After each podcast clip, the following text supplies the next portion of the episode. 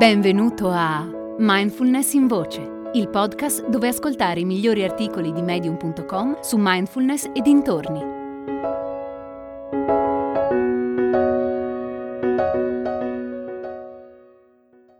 Il miracolo dell'amorevole gentilezza di Chris Bonnaig.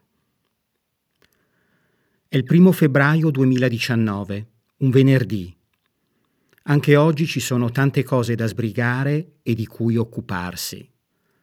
Sono grato di poter dedicare del tempo alla pratica del fare, del parlare e dell'ascoltare consapevole e soprattutto dell'amare consapevole.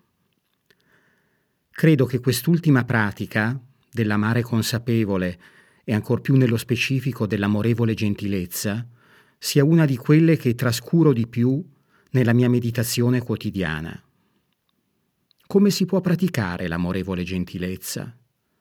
Personalmente lo faccio attraverso il movimento, la riflessione, la meditazione e trasformando ogni momento della giornata in un'opportunità di pratica. In concreto significa fare attenzione a non giudicare o criticare eccessivamente me stesso e gli altri significa avere cura di me, quasi come se fossi ancora un bambino che sta crescendo. Significa continuare a vedermi sempre in quel modo e capire che a prescindere da quello che faccio e da come mi comporto, posso sempre commettere degli errori. Significa anche capire che non trattarsi con amorevole gentilezza è nocivo per la mia crescita personale e per la mia attitudine al lavoro interiore riduce la mia capacità di dare aiuto alle persone che me lo chiedono e mi impedisce di creare quelle comunità e quelle esperienze che possono ispirare altre persone ad essere a loro volta gentili e amorevoli verso se stesse.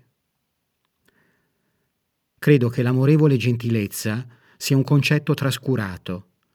Quando ci rendiamo conto di quanto è breve la vita, solo allora forse iniziamo ad essere più aperti, più disponibili, ad adottare uno stile di vita orientato alla gentilezza e alla benevolenza, verso di noi, verso gli altri, verso qualsiasi cosa e qualsiasi creatura incontriamo.